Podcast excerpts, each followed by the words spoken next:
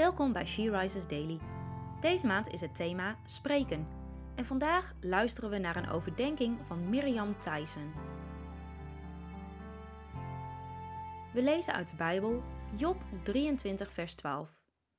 De geboden die hij voorschreef heb ik nageleefd. De woorden die hij sprak heb ik het meest van al gekoesterd.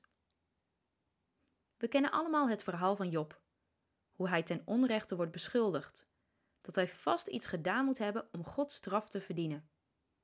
Wij weten achteraf dat het helemaal niet gaat om straf.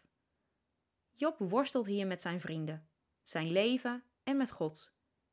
Hij zegt dat hij Gods woord koesterde en altijd deed wat God gebood. Van mezelf kan ik dat niet altijd zeggen.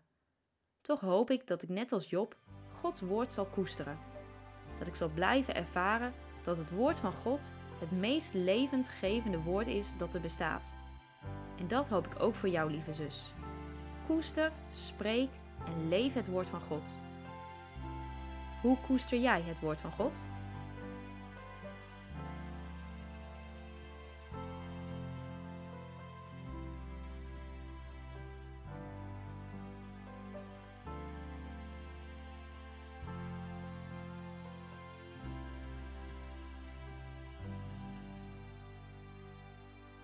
Laten we samen bidden.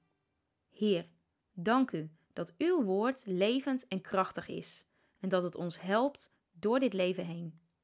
Help ons om uw woord in ons te dragen en te koesteren dicht bij ons hart, zodat we erdoor mogen leven en bemoedigd mogen worden.